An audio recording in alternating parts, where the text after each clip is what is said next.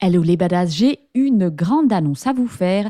Je vais faire mon premier webinaire le 28 mars 2024 à 20h. Donc on se retrouve et on va parler d'émotions puisque on va essayer de répondre à la question faut-il contrôler ses émotions pour interagir avec son cheval? Alors cette question vient parce qu'on entend souvent les coachs, les profs nous dire tu dois laisser tes émotions au vestiaire. Donc on va vraiment explorer toutes les facettes des émotions, que ce soit les émotions de l'humain, les émotions du cheval et voir qu'est-ce qu'on peut faire avec tout ce bazar pour interagir avec harmonie avec son cheval. Alors n'oublie pas, si tu veux t'inscrire, tu vas dans la description du podcast, tu cliques sur le lien. C'est un webinaire qui est organisé avec Laetitia de Prenez Place. C'est le 28 mars à 20h. Le lien est dans la description du podcast et sur Instagram dans mon Linktree. Donc n'hésite pas à aller réserver ta place.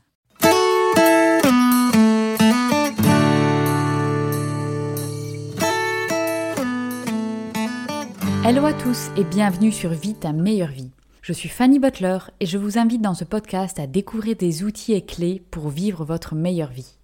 Une fois par mois, je reçois un invité, un mentor virtuel qui vient nous partager tout le parcours qu'il ou elle a réalisé avant d'atteindre le succès. Nous explorons les challenges rencontrés et le mindset qu'il a fallu développer pour atteindre sa meilleure vie. Si vous aimez ce podcast, vous pouvez donner une note 5 étoiles sur votre plateforme d'écoute, laisser un commentaire ou bien si vous avez des questions, nous contacter. Nous nous ferons plaisir d'y répondre. Bonne écoute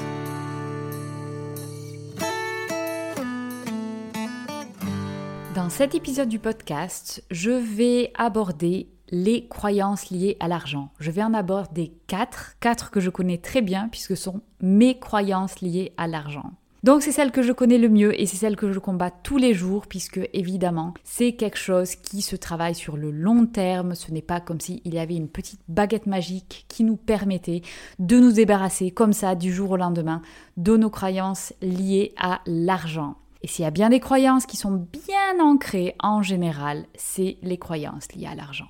Alors d'où elles viennent ces croyances? Ces croyances, elles viennent de notre culture, donc culture française, et également de la manière dont on a été élevé.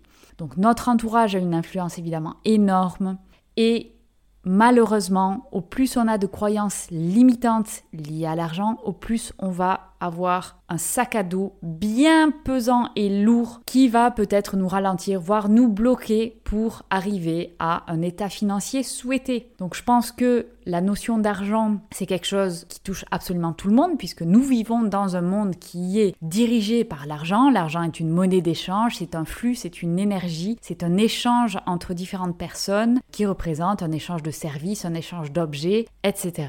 Je n'ai personnellement jamais rencontré quelqu'un qui m'a dit moi j'ai vraiment vraiment trop d'argent, je ne sais pas quoi en faire. Je pense qu'on est plutôt à 99,9% dans la case des gens qui disent ou qui ont dit franchement si je pouvais avoir un peu plus d'argent dans ma vie, je me porterais mieux. Donc l'argent, c'est un peu toujours cette quête, ce truc qu'on recherche, cet objet doré qu'on voit à l'horizon. Et parfois, on a du mal à accéder à un état financier qui nous convient parce que on a des croyances limitantes. Donc c'est en ça que c'est important de se poser la question quelles sont mes croyances limitantes? Et ensuite d'essayer de les exploser. Pourquoi? Parce que sinon on sera toujours limité. Donc je vais commencer par ma première croyance limitante liée à l'argent. L'argent, c'est mal.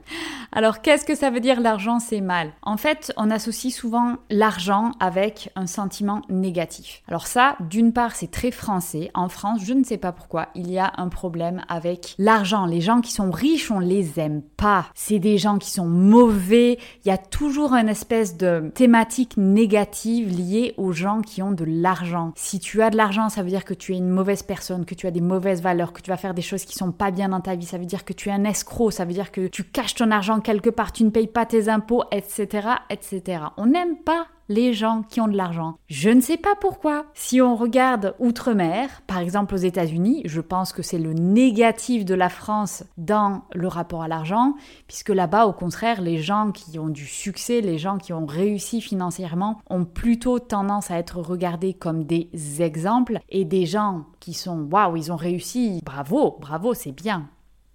Mon mari étant néo-zélandais, j'ai aussi, je suis pas mal baigné dans la culture néo-zélandaise. C'est un petit peu entre les deux, entre la France et les États-Unis. Euh, il y a quand même le, ce qu'on appelle le tall poppy syndrome. Donc, il faut pas trop, trop quand même sortir la tête trop, se dire qu'on est beaucoup plus fort que les autres, parce que ça, c'est arrogant. Donc, eux, c'est plutôt lié sur de l'arrogance, que voilà, que les gens qui ont de l'argent vont être des gens, ah oui, mais toi, t'es arro es arrogant, tu te, tu te la racontes. Mais il y a quand même un esprit entrepreneurial qui est beaucoup plus développé qu'en France. Je pense qu'en France, on est quand même un de ces rares pays qui ont vraiment un carcan ou un cadre très très très limité par rapport à l'argent. Peut-être c'est notre passé révolutionnaire, je ne sais pas, je laisse euh, cette question aux experts, mais en tout cas, pour ma part, c'est une de mes plus grosses croyances, c'est que l'argent, c'est le mal. Heureusement, je me suis, j'ai voyagé, je me suis un petit peu habituée à d'autres cultures euh, qui, au contraire, euh, disent que, ben voilà, quelqu'un qui a réussi et qui a beaucoup d'argent, c'est plutôt génial. Et en réalité, avoir beaucoup d'argent, c'est juste avoir beaucoup plus d'impact. Donc, c'est plutôt une bonne chose d'avoir de l'argent parce qu'avec de l'argent, on peut faire plein de choses. On peut impacter de manière énorme et beaucoup plus grande que si on a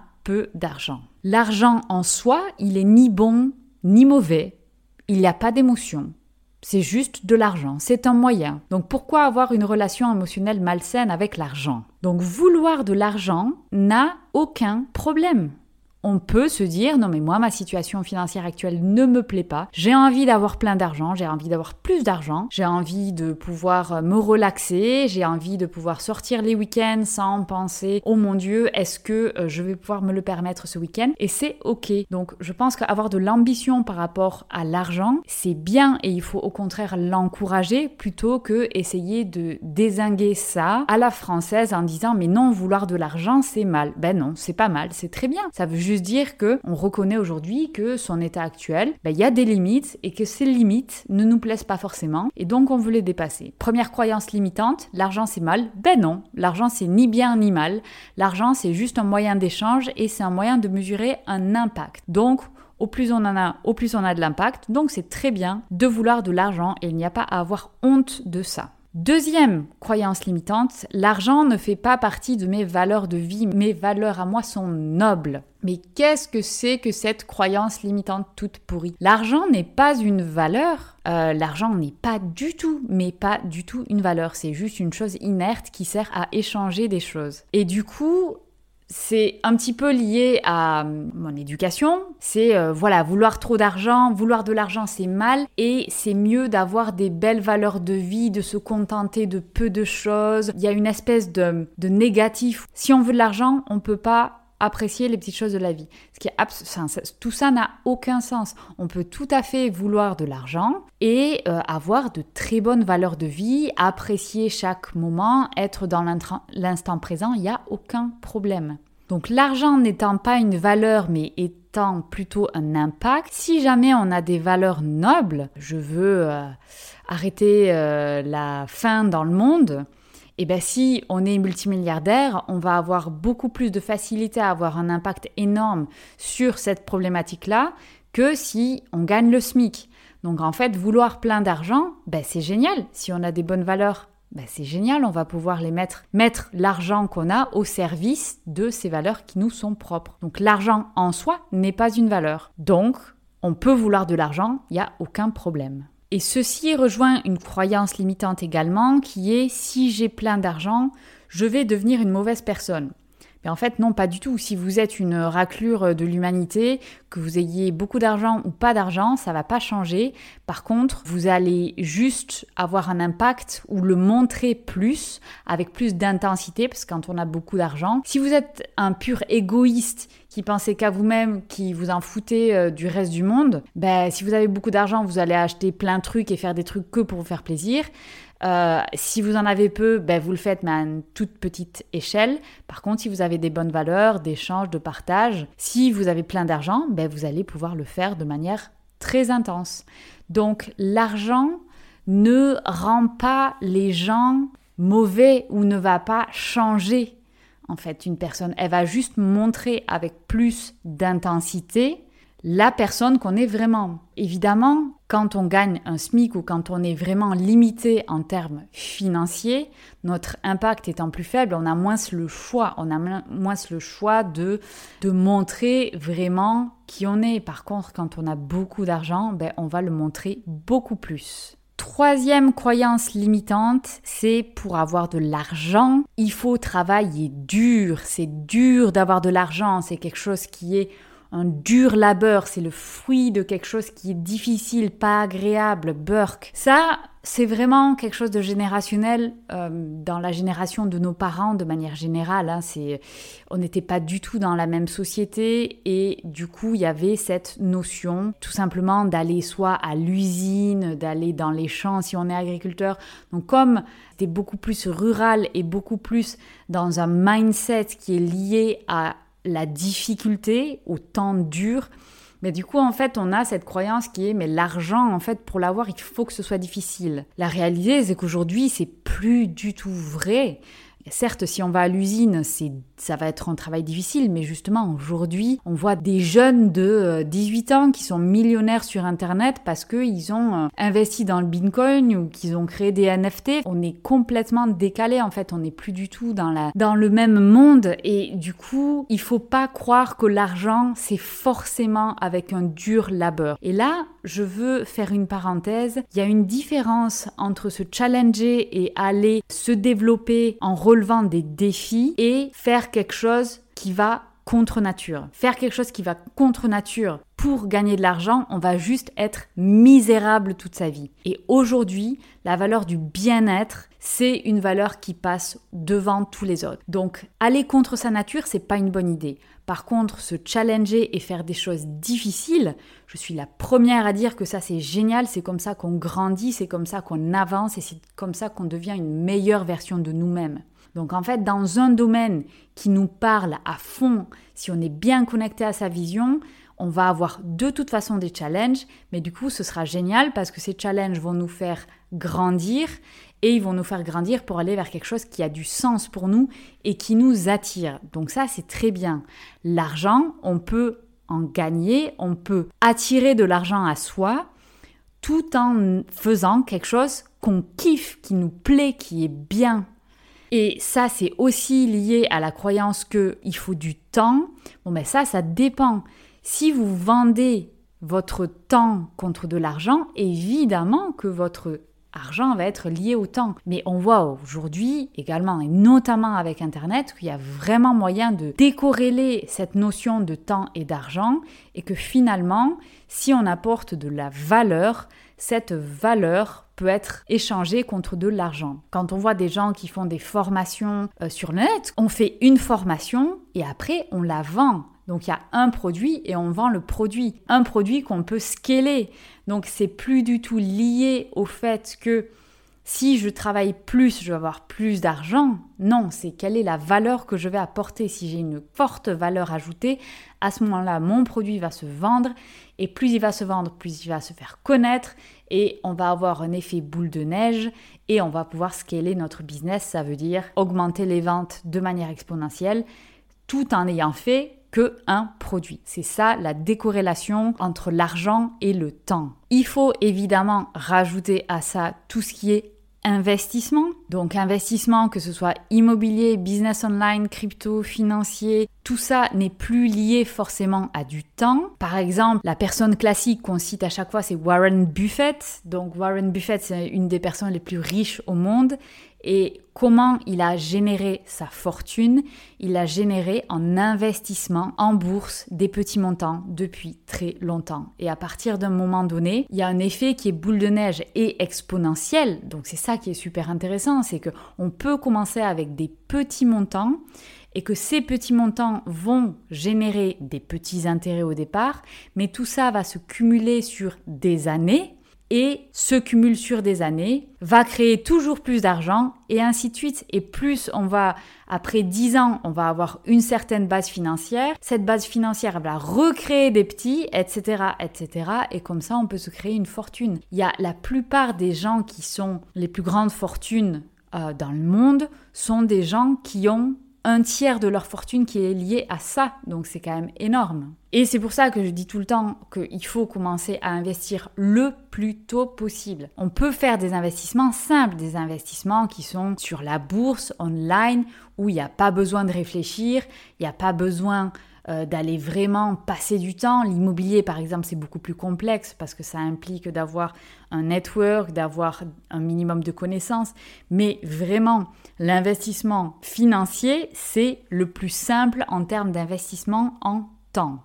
Et c'est à faire le plus tôt possible. Donc si j'avais su ça quand j'avais 15 ans, eh ben j'aurais commencé à faire ça parce que du coup, au jour d'aujourd'hui, j'aurais déjà un petit pactole de côté. Mais bon, c'est pas le cas, donc je commence maintenant. Mais si vous vous êtes plus jeune, ben évidemment, commencez dès, dès que possible. On peut commencer avec des tout petits montants. Et de ce fait, je rejoins ma quatrième croyance limitante qui était je ne veux pas beaucoup d'argent parce que je veux une vie en dehors de mon travail. Donc évidemment, si on décorrèle complètement le temps de l'argent à ce moment-là, voilà, cette phrase n'a même plus de sens étant donné que euh, l'argent qu'on gagne n'est plus lié avec le temps qu'on va passer à travailler. Et là-dessus, je veux rajouter aussi une autre notion que j'ai découverte en réalité quand je faisais mon master en business management. Les gens qui travaillent énormément, souvent, c'est parce qu'ils sont en réalité très mal organisés. On nous avait donné euh, donc à l'école des exemples de différents CEO avec des styles très différents, donc tous des CEO qui sont mais